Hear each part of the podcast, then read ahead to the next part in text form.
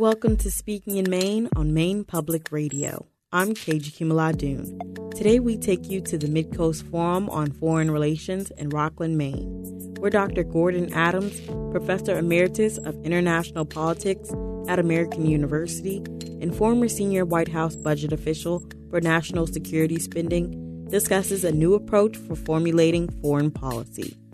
This program was pre recorded for broadcast at this time.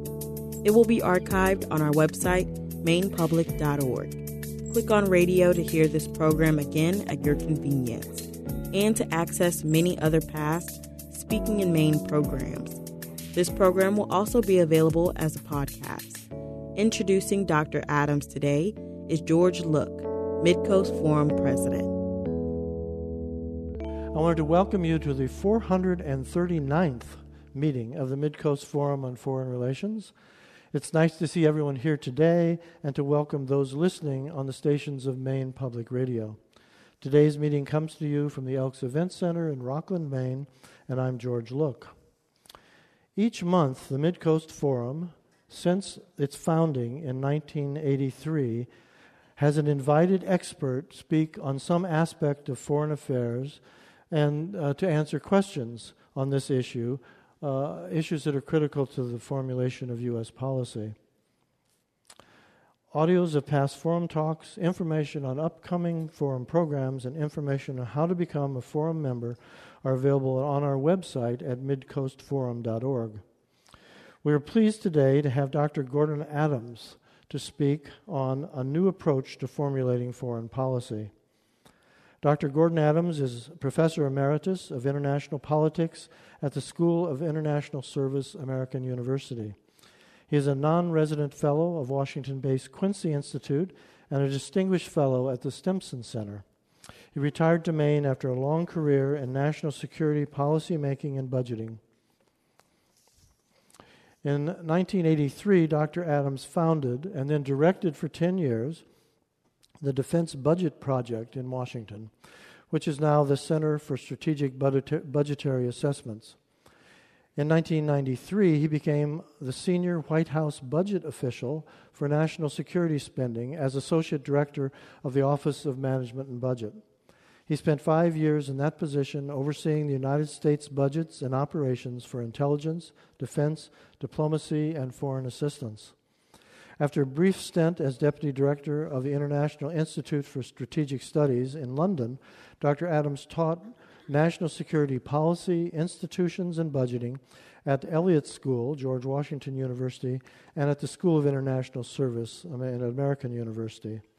He has written, co written, or edited several books on national security, including Mission Creep The Militarization of U.S. Foreign Policy published by Georgetown University Press in 2014. He writes and speaks regularly on national security and foreign policy issues and has appeared in the New York Times, in Foreign Policy magazine and Responsible Statecraft's magazine, and on Maine Public's Maine Calling. In Maine, Dr. Adams has served on the Advisory Committee to Refugee and Immigration Services, Catholic Charities, and the program committee of the Camden Conference. Dr. Adams is also an active thespian, including with the Camden Shakespeare Festival. He lives in Brunswick, where he actively writes poetry, acts, opines, gardens, and tends to his cat. Gordon, welcome to the Midcoast Forum.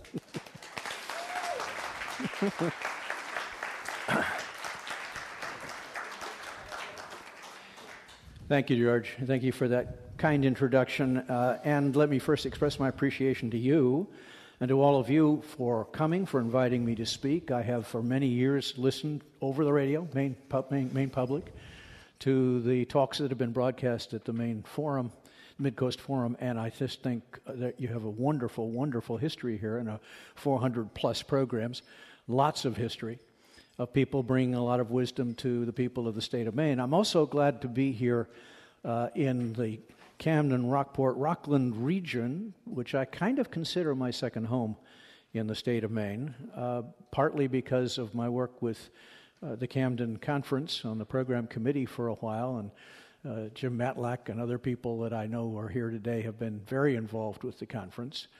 Uh, and uh, partly because, as George so kindly mentioned, I have worked five or six years now on stage in the summer uh, in the amphitheater in Camden outside the library doing Shakespeare productions. So I promise not to engage in any recitation here today. Um, I, I uh, frequently close with a poem. I might go down and grab it and close on it uh, at the end of what I have to say here because I do that as well. Um, but what I have been asked to talk to today, it, it, it's a kind of a bland title. I'm amazed, in fact, that all of you showed up for it.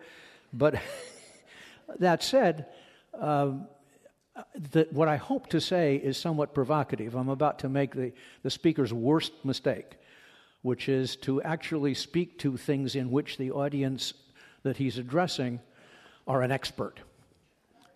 All right, so I'm going to say a lot of things about the State Department and the way we organize and structure the foreign relations and diplomacy of the United States.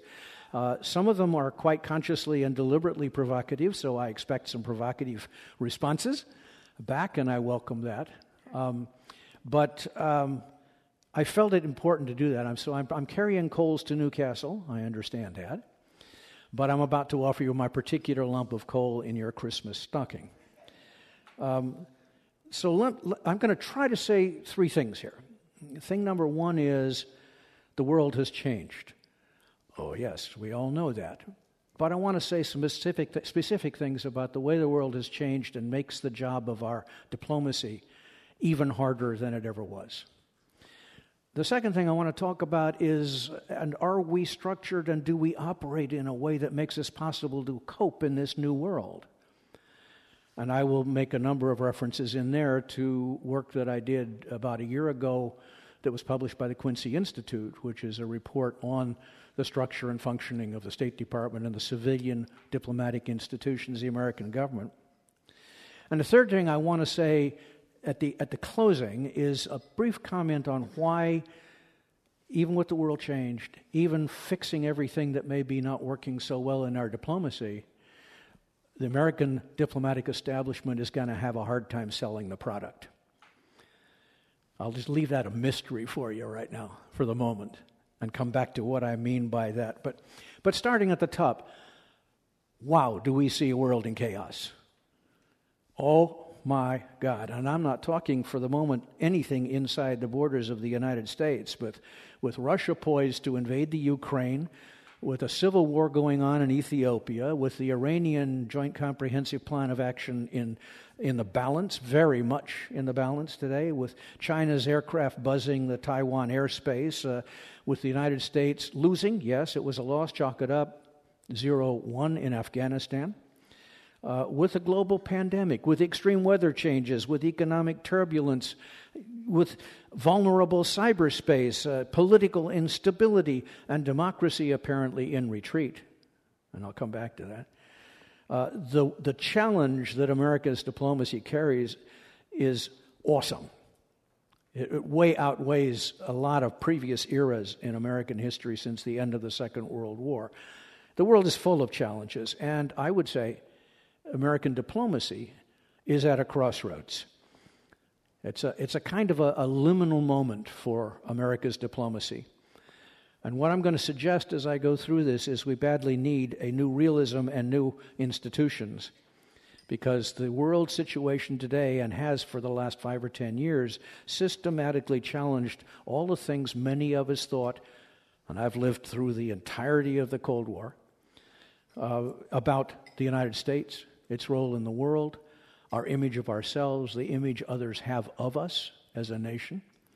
All of that is in doubt from the exceptional nation to the indispensable nation to the necessary leader to the guarantee of a rules based international order. From my perspective, over time, what we're seeing is throw that stuff away. It's not relevant to the real world. And we do not have institutions and processes that help us perform any of those functions at this point but we're not yet ready to change. It's not clear, in other words, we're up to the task. So, what do I mean about the world changing? I said, everybody knows the world's changing. Yeah, we live in a new world, whatever, whatever. It's language, right? So, let me specify what I mean by that in two specific ways.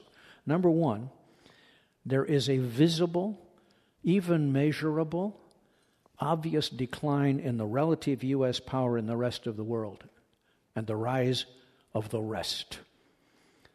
Right? Fareed Zakaria coined that term probably 15 or 20 years ago the rise of the rest. China, yes, of course, a rising power. But what I think is really fascinating about the current order is the rise of the rest on a regional basis, too the increasingly independent, active, challenging role in the regional and international politics the, as a whole of countries like Turkey and Saudi, Saudi Arabia and India and Iran and Japan and Israel and, yes, even Brazil. A series of regional powers, even the Australians, are playing more independent, more assertive roles I'll give you just one small vignette, at least from my perspective, uh, which is that if what we're seeing in the Middle East today is the obvious disappearance of the United States as a mediating power in the region, but the rise of other countries as clearly mediating powers in the region, cutting their own security arrangements. The Saudis and the UAE with the Iranians, right? The Abraham Accords from my point of view, do not be misled to think that this was somehow a Trump foreign policy success story, the Abraham Accords. It was a series of agreements between Israel and various countries, the Saudis and in the GCC, which they are shaping and defining at their own initiative, and then hauling Uncle Sam on board at the end of the process. This is not an American success story. This is a regional reordering that is going on, driven by primarily by the countries in the region. And that's just one example of the kind of things that is going on. The United States is not making the rules anymore. The rules are being made by players in the region and some players on the global stage. So that is at one to me one of the fundamental meanings of this is a different world. We cannot assume the role that we played before is the role we continue to play. The other set of changes, it seems perfectly obvious in the world of COVID and the pandemic, is the meaning of security. What is on the table in the security agenda has changed. Pandemics, climate change and global warming, migration, economic struggles and changes, technology struggles and changes, race and ethnic struggles and changes, the disintegration of governance in a lot of countries into either authoritarianism or disorder. None of those sound to me like a, the guy who went to Columbia University and studied diplomatic history in the 1960s. That's no longer the agenda that I was growing up and weaned on. It's a very different agenda, and it poses different challenges for American statecraft. None of those uh, agenda items, I would argue, are subject to a unilateral fix or an American defined set of rules. They are almost you know, axiomatically multilateral problems. And we have to deal with them with a whole new way of approaching multilateralism. America, in other words, has become a kind of a Gulliver to a lot of countries in the world. The Gulliver that was tied down and disabled in Iraq, tied down and disabled in Afghanistan. Uh, the Lilliputians are winning. And Gulliver is in trouble, right? No longer omniscient, no longer omnipotent, and not an order that will be restored. So that's a very confrontational issue, and there's not, it's not entirely clear to me that the policymakers in Washington get that yet. They're still fighting about who lost Afghanistan, who's about to lose the Ukraine, as if it was ours to lose, uh, who's going to make Iran behave, uh, you know, who's going to make Putin behave there's a sort of a veil of unreality about some of that rhetoric given the context of change in the world. We look powerless because we are. This is very hard to accept. As I say, I was born in 1941, so I lived through the entirety of the Cold War so far. And these are very hard realities to accept given the realities we thought we grew up with. So, let me move to the second question I wanted to talk about. What have we built to cope with these challenges? Are our policy, but even more to the point, are our, our cap- capabilities appropriate to this change? Right?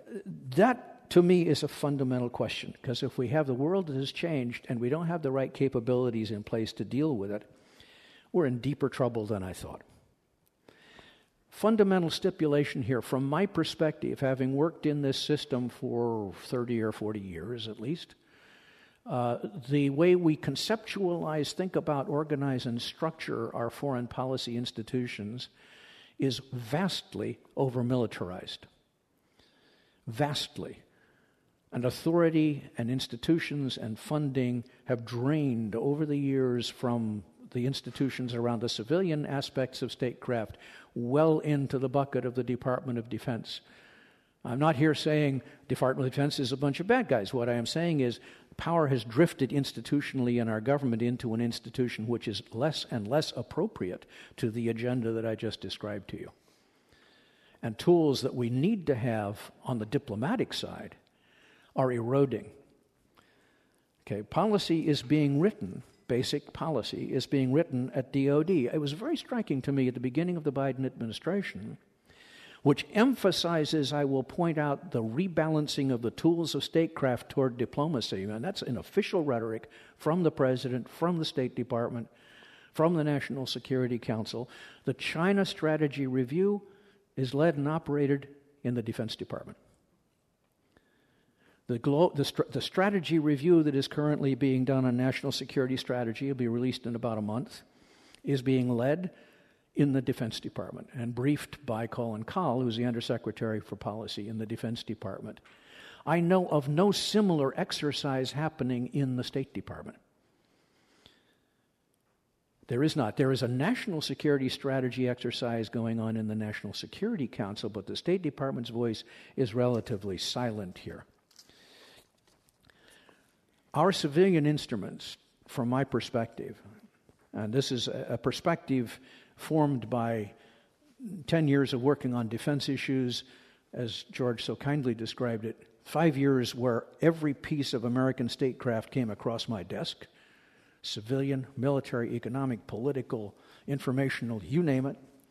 And from another 20 or 25 years since I left government, uh, working in, at, on, around with the State Department and USAID on efforts to change structures and institutions in those bodies with, I have to confess, a large degree of failure. Frustrating failure. Uh, it's not enough to say that the collapse of our civilian institutions is Donald J. Trump's fault, and that may be the only time I mention his name today. But it has been repeatedly said that because Trump eviscerated some re- reaches of the State Department, routinely scorned and ignored the advice that was coming from the diplomatic side of his administration, that he is responsible for the collapse and weakness of American diplomacy. I'm going to assert here that the American civilian institutions have been flawed for decades, in many ways dysfunctional for decades. And I'm not kicking a department that's already on the ground. I'm experiencing what I have done for a good 25 or 30 years, working with, at, over, under the civilian institutions of American statecraft. The deterioration of our diplomatic capability has been going on for at least 25 years, and some of this damage is completely self inflicted. We have a civilian set of institutions Primarily here, I'm talking about the State Department and USAID, but I'll mention in a moment why I say that. Um, that to whom we have given lots of money and lots of people in the last 25 years. So if you are hearing, we need more money in diplomacy, and we need more people in diplomacy, civilian and foreign service, I'm going to assert here that that's the wrong answer to the problem. We don't need more money. We don't need more people. We may need to put money in different places and do different things with the people we have, but more money and more people will not fix the problems that I see. In fact, since 2000, uh, this has peaked in level, but since 2000, we have more than doubled the money we put into foreign affairs, the civilian programs of the United States government, the civilian people who do that work. We've more than doubled it from 23.5 billion to 56.3 billion, if you want the actual number. And it's going to be maybe as high as $62 billion this year. The State Department's own budget, the money that they will expend, has gone from 7.8 billion in 2000 to 28.9 billion in 2018. It hasn't gone down significantly from there. It's leveled there. So we significantly increased the money. We've doubled the size of the Foreign Service of the United States. We don't realize it, but we have. We've doubled it. We have doubled the size of the civil service working with state and AID. In other words, we've done the money, we've done the resources, but the structural problems that we're facing remain. And what are they? Let me just run through them very quickly, and then we can do more of this in discussion if you want. First off, and this is something that you might think the State Department's not responsible for, but we have an institutional diaspora of the institutions that do America's civilian statecraft. They're all over the place. We have 30 different agencies and institutions in the federal government, at least, that have a presence on the diplomatic platform overseas, each doing its own thing. The big ones CIA, FBI, DOD. But you can go straight to EPA and HHS and Department of Labor and the Department of Justice, and you can just keep rolling. Homeland Security. Everybody has got an international affairs program, even those institutions for which the Secretary of State assumes some responsibility. There are eight or ten of them alone, including the Millennium Challenge Corporation and USAID and the Peace Corps. We have what I call a diaspora of institutions. And although I've said that, you know, this is not particularly the State Department's fault, there is one way in which, at the origins, the State Department was the author of some of this diaspora. And that was in a decision in the late 1940s. Yeah, I was still alive. I mean, I was only five years, six years old, but still, just saying. Um, when the European Recovery Program was carved out of the State Department and put in the European Recovery Agency, because gentlemen do not do program. They were all gentlemen then, and the European Recovery Program was a program, and it was run by the European Recovery Program. So the Marshall Plan was not actually run by the State Department. It was conceived by the Secretary of State, but it was not run by the. And, and there is an institutional neuralgia that is true in lots of corners in the State Department that says, yeah, you know, this thing about running a program, not so much. That's kind of AID's job and somebody else's job, but we don't actually do program. We represent, report, negotiate. We're the diplomats it's a real problem because over the years, then what happened? That precedent reproduced itself regularly in the creation of new programs like USIA and USAID and the Millennium Challenge Corporation, and they all became the sons and daughters of the diaspora. That now leaves the Secretary of State systematically, structurally disempowered in terms of doing her or his job because they can't turn around and make the trains run on time. By contrast, and there are some contrasts here, the Department of Defense corralled that all together in 1947 in the National Security Act and said there will be a Department of Defense, and then conducted mm, probably 15 years worth of warfare until Bob McNamara came in as Secretary of Defense and said, God damn it, I'm the Secretary of Defense, and I'm going to run the programs. Right? And they created a system to do it in the Defense Department. So that's problem one. Problem number two is what I would call the absence of a strategic culture in the State Department. What I mean by that is that there's no internal, coherent, authoritative, strategic planning that guides policy or decisions or budgeting in the State Department. I can go into that in detail if you want. There are two offices that do budget. There's one office that claims to do strategy, but it's buried under management and it doesn't really do strategy. Efforts to do this, such as the Quadrennial Development and Diplomacy Review, were not strategic exercises, and I'll prepare to tell you why. So, plans and budgets that come from the State Department and AID lack a, a, a, rationale, lack a substantive analytical basis rooted in strategy that says, here's why we're doing this. As a result, I know Rick Kessler's in the room, he may or may not want to reinforce this. The Congress is always a little bit skeptical about what comes up from the State Department, much more than they are any skeptical about what comes up from the Defense Department, which has a whole architecture, which I can describe to you for doing this. Uh, the problem is made worse in some particular areas. I, I'm just going to mention in passing, and we can go back if you like to security assistance. The United States government, through both defense and state, provides 25 to 30 billion dollars a year worth of security assistance and security cooperation programs around the globe. And what's happened, and this I've done research study on over the last 20 years, what's happened is basically the migration to do that and the money to do it have been migrated to the Defense Department. And the State Department's piece of security assistance languishes without much of a sense of strategic direction, without much of a sense of strategic planning, and they have no authority to tell the Defense Department what to do in security assistance. They lack that authority. Now, this is the Secretary of State who supposedly is coordinating the exercise of American overseas engagement, and the special operators in the American in the machinery of the military have have officers and enlistees in uh, 80 countries around the world each of them a clear engagement of American forward presence, each of them operating essentially without direction from anybody on the civilian side of American government. And I'll come back to that if you want to talk about it. Uh, fourth area, human resources. This is the one where I really feel I ought to duck behind the podium. There's just a lot of retired FSOs, aren't there? Right? How many of you retired former employees, civil or foreign, for the State Department? Hands up.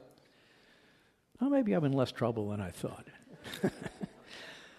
uh, human resources, and I'm, I'm going to make some waltz some, some lily pads here because I don't want to bog you on details, but we really have to focus on how we recruit, train, and promote, in, particularly in the Foreign Service of the United States. That the, the, the, what used to be pale male and Yale, as they say, of the Foreign Service of the United States, is still quite pale pretty heavily male, and they've diversified the educational institutions quite a bit. Uh, but 7% of the Foreign Service is Latinx.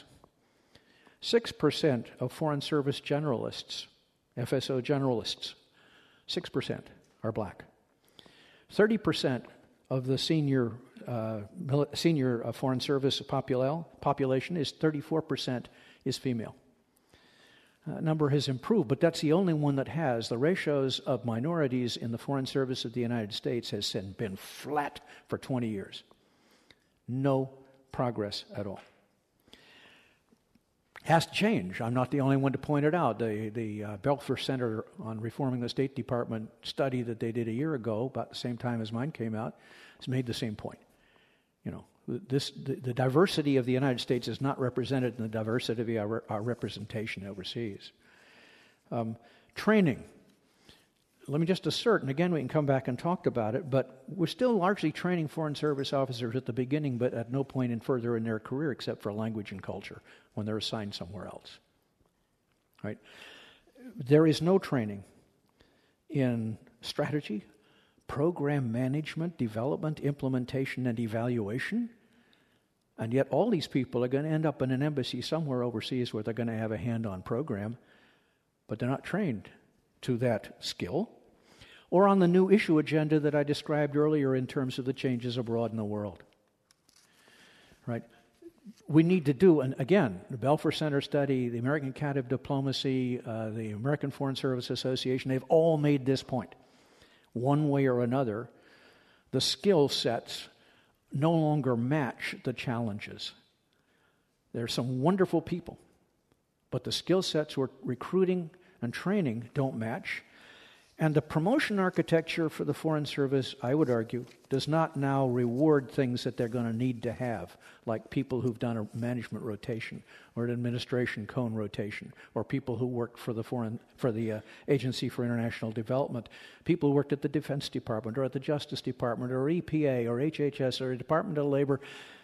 You don't get a reward in the promotion ladder for doing that. That's a kind of a step aside in the career pattern of a diplomat, but it means we have diplomats that don't match the agenda anymore and don't have the skill sets for what they're being asked to do. And we do not provide the kind of open armed welcome to Foreign Service officers who want to go to, I don't care where, Berkeley, Missoula, Kansas City, Harvard, MIT, you name it, to get an advanced degree, to do some very skilled training in some of these areas, go to a business school, for example. We don't have an architecture in the Foreign Service that fosters that. Right? Now, I want to say, just for invidious contrast, that my friends and colleagues over at the Defense Department and the military do not make those mistakes. They do not make those mistakes. The services, especially the Air Force, including the Army and to some degree the Navy, all send their senior officers out to do training.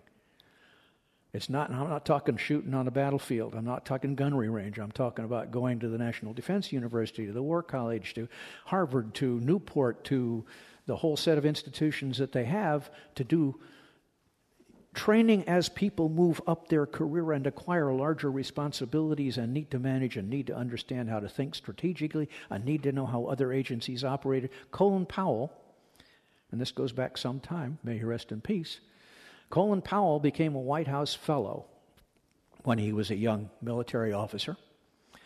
Uh, and they said to him, uh, Colonel Powell, uh, where do you want to go to do your White House fellowship? He said, I want to go to OMB. Really?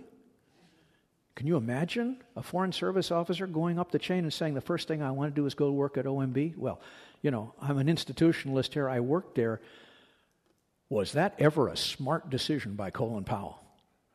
Because then he knew how the White House operated. He knew what they did in the budget. He knew how to talk to them. He could speak their language. He could go back and do the marvelous things that he did in his career, knowing how to talk to everybody else in the federal government. Not stupid. We don't reward our Foreign Service officers for making choices like that. We don't incentivize them. We don't encourage them as they go up the ladder of promotion to do things like that. Okay, so that's just a, a, a broad brush uh, it's a 30 page report. I'll take any requests they want me to send it to, or I'll just send it to George. And if anybody wants it, you can ask George. Um, but that's, that's the shorthand version. Now, last point I want to make, and then I'll close and look forward to what you have to ask and say. Um, reforming the State Department has been studied to death. And I mean really studied to death because in doing my report and in doing the work I've done over the last 20 years, I looked at all the other studies that were done, and I could line two long bookshelves of the studies of how to fix the State Department. I even had a hand in three or four of them. You know, if they hadn't bothered to print it on both sides of the page, you could use the backside for notepaper. Because that's the extent to which they've actually been implemented. A lot of people in the Foreign Service, a lot of people in this world know what I'm talking about. I've, I've discussed this agenda with three retired former directors general of the Foreign Service. And I'm not going to give you their names. But all three of them knew these dysfunctionalities were a fundamental problem that the State Department had to grapple with. Okay, but even if we fixed it all, would our diplomacy more, be more effective in this changed world? And I want to close with it. Um, and I'm here to suggest that I think our diplomats, all of them right now, are being disempowered the way I felt they were disempowered at last week's Democracy Summit. Uh, our failures at home, this is not something we usually talk about in a foreign policy conference, uh, our failures at home sink our foreign policy. If we're talking about, you know, ethnic diversity, you know, the welcoming of all types, the end of colonialism and colonial patterns in overseas countries, and we are still coping in a horrible way right now with the structural racism and the culture wars in our own country. What's the ambassador going to say? Uh, if we're preaching other countries to do democracy, as the president did last week, but ours is failing, what credibility does the American diplomat have to push democracy on other people? Uh, commend to your reading the Freedom House latest report on the sinking of the American ranking in the number of, in the democratic countries of the world, or Bart Gellman's piece in the latest Atlantic about the threats to our elections. Just for an indication that the problems that we have of corruption and conflicts of interest and transparency of immigration, of the political morass of elections that's currently happening, What is the credibility for diplomats? If we want to talk about decent health care for everybody overseas, but we'll have the health care system that's the most expensive and produces the worst outcomes of the industrial world, what's our credibility?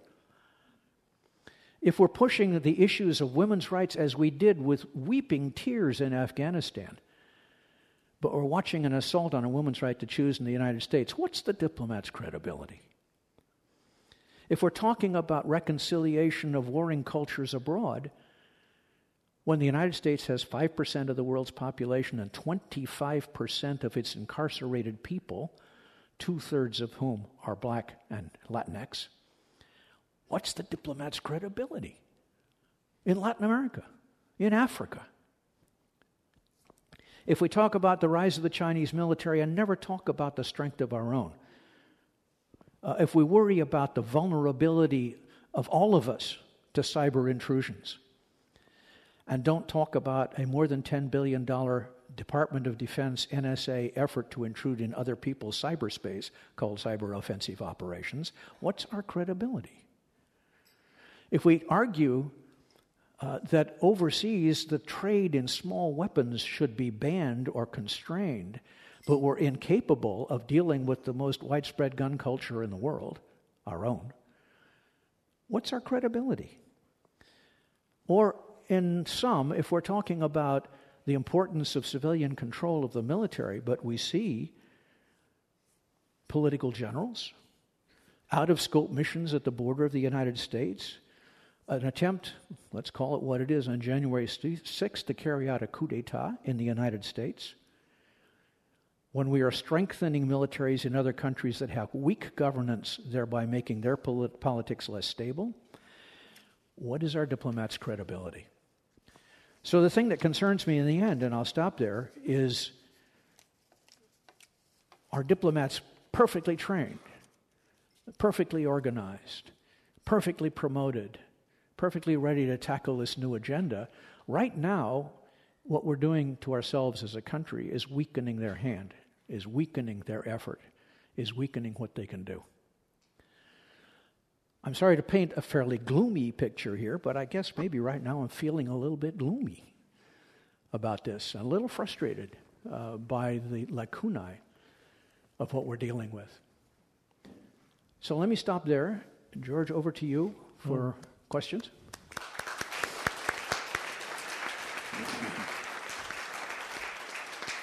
Oh, thank you. I forgot it. Well, thank you, Gordon. Uh, very, very thought provoking, that's for sure. Um, I think all of us are feeling somewhat gloomy right now, so you're just adding to our gloom already. Uh, while we collect uh, uh, questions, and I'm sure there'll be quite a few of them, um, it, uh, from, from all the comments you made, it seems to me what you're talking about in the State Department is changing the basic culture of the State Department and making that culture not only internally uh, uh, stronger in the U.S. government, but also uh, able to to um, deal with the changes in the world today. What are the one or two things you really think you need to do to kickstart that and get it going? I mean, there have been all these studies, nothing's happened. Yeah, um, not easy to do. I, I talked about three or four different areas where I think there's a lot of work to do. The easiest one to do and the hardest one to do, because it is a cultural change, I think, is for the Foreign Service to take a really good, hard look at itself and to see if it is, in fact, pursuing the right uh, architecture of recruitment, of training, of promotion. Uh, inside the Foreign Service of the United States, and that needs to be both an internal and an external operation. And the way I, the way it's easy is because a lot of that can be done without going to Congress for the authority to do anything. It's changing the internal architecture of the way people, what the recruitment looks like, uh, the way people are trained, re- training requirements, uh, the opportunities to take cross uh, cross agency positions, the opportunities to go and do education and training. Almost all of those things can be done by interagency agreement or by activity within the department itself. What it really requires to happen, it's the hardest thing to do because, as I think you were implying question, your question, George, it's It's the hardest thing to do because it is at the heart of the Foreign Service culture. Uh, the way we've always done things is the way we will do things, and it's not easy. Uh, in 1986, it took the Senate Armed Services Committee operating over the uh, opposition uh, of the Department of Defense and the military services to pass a law called the Goldwater Nichols Act, which in effect said to the military, in your promotion architecture, when you get to the point of flag officer, right, admiral, general, when you get to that point of promotion, if you have not done joint service somewhere, do not pass go, do not collect a star. You must do joint service, which means working at the joint staff, working inside another service. They forced jointness on the military who did not want it. And they forced it from the outside. Right? And that can be done if you have the right architecture in the Congress. I don't think we do today. But it can, it can be done. And what the services have discovered was it greatly empowered them to do that. When a general understood what an admiral did, when somebody saw strategy from not from the land policy but from the sea policy or the air policy perspective and the joint staff, they got very smart about integrated operations. Right? And so all of a sudden what was disdained and resisted and rejected and pushed off against turned out to be what worked for them beautifully. Right? So either for, that's make, it makes it hard because the foreign service will resist it I know they do. I've sat in study groups with some of my good friends in the Foreign Service, and it's just hard to get there, right? So it's going to take political uh, backing. Herein lies the problem. If what you need is the President and the Secretary of the State to say, fixing the Foreign Service is the number one item on my agenda, then you're in trouble. Because what president and what secretary of state is going to measure his or her success on the basis of fixing the foreign service? Can you imagine running for president in 2024 and saying, I fixed the foreign service of the United States? It's not a politically potent issue. It's just critically important to our future statecraft. So it's going to take a president who, who tackles it and a Secretary of State who thinks it's important. I'm here to tell you I don't think Tony Blinken does. He's a good friend. But this is not the first item on his agenda, and he's got a very busy agenda. Um, to say, even though it's not politically popular, you know, it's also not politically unpopular. So go in there and make it a four year agenda to fix this culture just in the personnel side of the Department of State. So that, that to me is sort of the first thing to be done.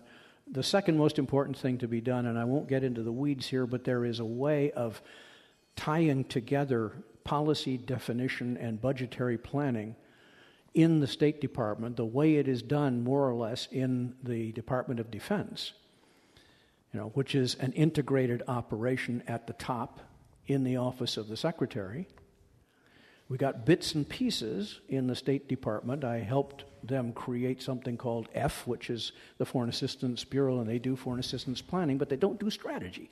So it's not integrated, and it's not the whole State Department budget, but it's a start. So building on that is thing two that I think would help. Thank you. Um, there's a, quite a few questions here, and uh, they're all worded in a different way, but they all get kind of at the same same question. Uh, read the one I think is a little the most general. You've detailed problems at the bottom and middle of the State Department, but aren't there real problems at the top? Another one is Does Tony Blinken realize the department needs to recruit or develop these type of skills? There are problems at the top. Um, and, and I'm, I'm, talking about them generically instead of in terms of individuals. Mm-hmm. Uh, generically, the biggest problem is that nobody at the top of the State Department gives a damn about management. Now, you may think that that's crazy, but it's true, right? There's a Secretary of State, there's a Deputy Secretary of State, and until Barack Obama's administration, there was a third or second Deputy Secretary, third position called the Deputy Secretary of State for Management and Resources. A job that was put into legislation by the Senate Foreign Relations Committee under the chairmanship of, you guessed it, Joe Biden, uh, which was never filled. right? By contrast, the architecture in the Defense Department, the, the secretary does, looks out, the deputy secretary looks in. And he or she is responsible for management, resources, budget planning, internal operations, running the ship. Right? There's no such position until somebody was appointed to it at the beginning of the Obama administration, Jack Lew, who became the Deputy Secretary of State number two, and then Tom Nides succeeded him, and Heather Higginbottom succeeded him, and now Brian McKeon has that job in the current administration. Unfortunately, none of them are managers. So they filled the job, but they didn't fill it with a person that had the right skill set. Uh, as a result, there's still not anybody who oversees all, and I mean all, of the management of the State Department and USAID. Well, there's the Undersecretary of State for Management. What they do is that narrower block of things that are personnel and buildings, you know, the, the uh, diplomatic security people. That's a narrow stovepipe, not the management, how to program and those things get pulled together. Do we have security in the right places? Well, what are the right places? How do we know? That's over here. It's not over here.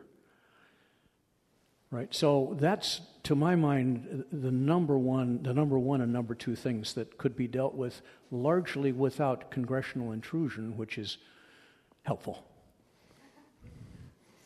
Actually, let's follow up then on the very last thing you said because you didn't really mention the relationship between Congress and the State Department. Could you comment on that and whether there's something Congress could do to help this problem? I'm tempted to ask Rick. Kessler. I'm from the government. I'm here to help. Yes. I'd like Rick, Rick to come up here and answer that question. It's um, I, you know, it was fascinating from the perch I had at OMB to watch Congress uh, and uh, the various institutions of civilian statecraft work with each other or at each other or against each other. Um, the the uh, foreign relations, foreign affairs committees don't really have the muscle in Congress to do the things that they need to do to challenge it. They've done some good work. Uh, Howard Berman uh, over on the House side uh, completely re- when he was chair, completely rewrote the Foreign Assistance Act of the United States. 1961 piece of legislation that's been Christmas treed with barnacles ever since, but never completely reviewed and rewritten and redesigned. That was 1961. It's a long time. So we attach stuff to it. We nailed it into the corners, you know, uh, like calling cards on a bar wall. I mean, it's just not. It's not the kind of thing that we really need to be doing. Um, so the the uh, working architecture of relationship with the Congress for the State Department is uh, the appropriators, the people who really vote the money not the people who do the authorizing. And the relationship with the appropriators is, is a game where most of the institutions I talked about, the diaspora, all those agencies that are out there doing foreign programs, each of them goes to their appropriators and talks to their appropriators about their money, but there's not a strong coordinated strategy coming from the Secretary of State about how all those pieces relate to each other. So it's a series of partial deals from the appropriations point of view. Um, and then there's the rhetorical argument. I expect to hear some of this, maybe not from you. You're probably way too smart. Um, which is, gee, if you know Congress, the complaint is Congress is always attaching requirements and you know earmarks and things to our, you know, we want to do this program, and they keep saying, well, you must do this here and you must do that there, and they're micromanaging our budget, and it's just, it's horrible. Until you realize, working inside the system, that there was a constant discussion going on between, for example, USAID and the appropriators on the Hill, with USAID politely suggesting that certain earmarks in certain areas might be very useful for USAID to direct their funding. In other words, this is a lot more complicated interaction than the way the rhetoric tells you we wish Congress would take its hands off our budget. Well, you know, I'm, I'm sure every agency wishes Congress would take its hands off their budget. But the deal making that goes on, given our system, is constant constant. So um, I don't, you know, the, the bottom line here is that Congress is not in a position to write strategy. They never could, they never will. They don't write strategy, right? The authorizers in the Congress need, and I'm not sure I have the answer to this, having not worked in the Congress, need a stronger architecture than they have to impose order the, on the Hill in their area of subject matter. Um, but uh, fundamentally, uh, the department strengthens its hand in that relationship. I would, I would argue if it comes with a more coherent sense of why they are doing what they're doing and why they want to do it. And that comes back to the budget and planning and strategy pieces I was talking about. This one I find particularly interesting uh, in terms of the question how do you square the diminished status of the U.S. worldwide with the leading roles we continue to play in fields such as medicine, science, education, the economy, intelligence, uh, innov- innovation, all of that. We see have all of these strengths. So how do we square that with their in decreasing influence? Um, you know, what are what what is power, and what are the ways that governments exercise it? Um, that differs from country to country. If you're in Putin's Russia, uh, the way power can be exercised is, I should say, about as centralized as you can possibly imagine it being. So, whatever your national assets are, you can call upon them to do your bidding if you're the dictator of the show. Right?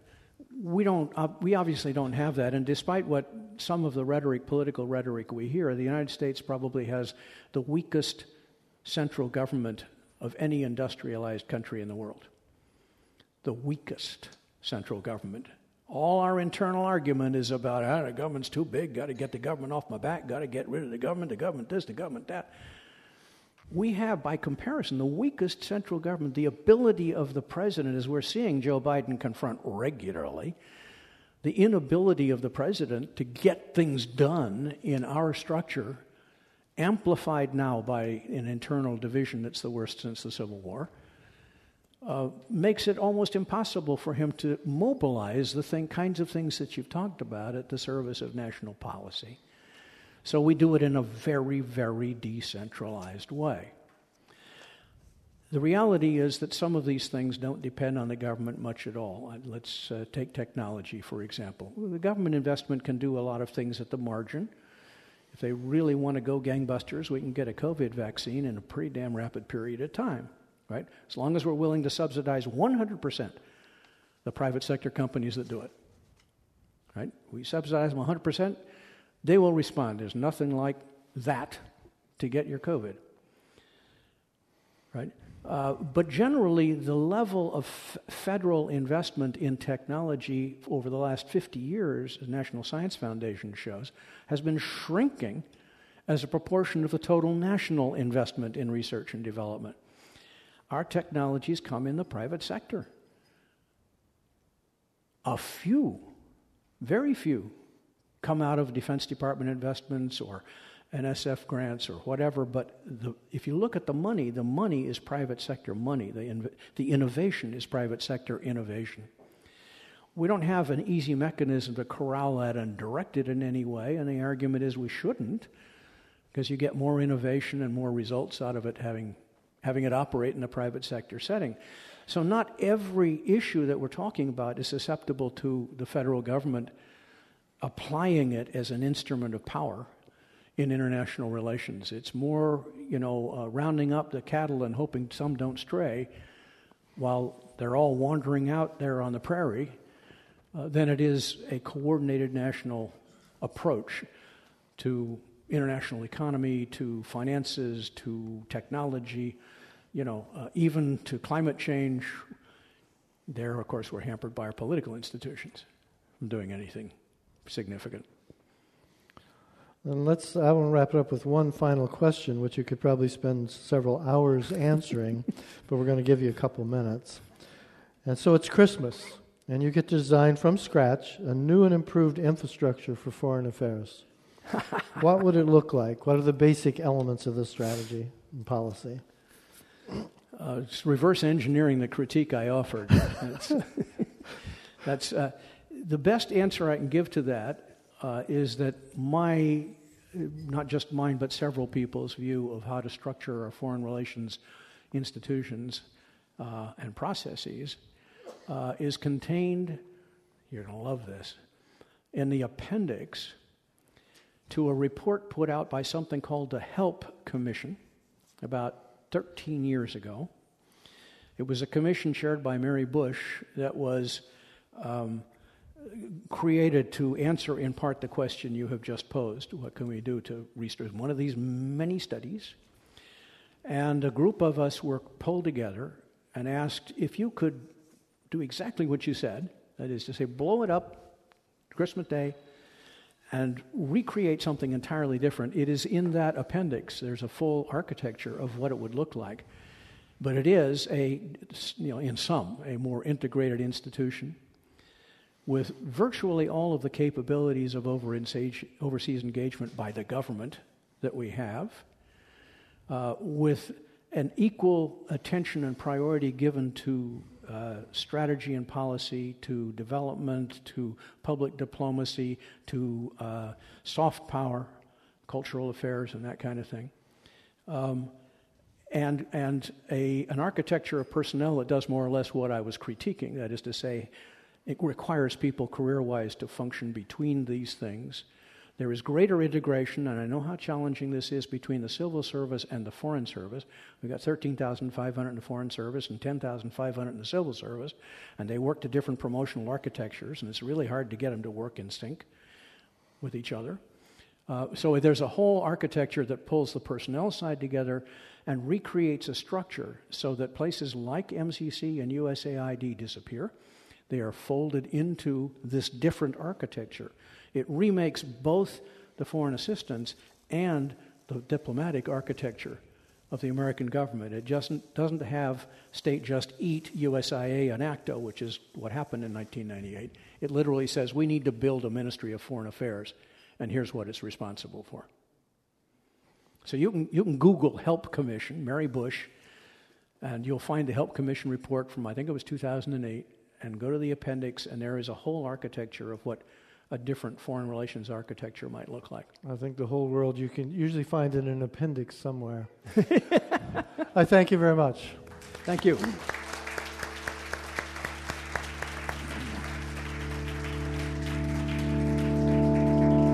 You've been listening to Speaking in Maine on Maine Public Radio. Today was a talk from Dr. Gordon Adams. If you missed part of the program or want to hear it again, you can always find it on our website, mainepublic.org.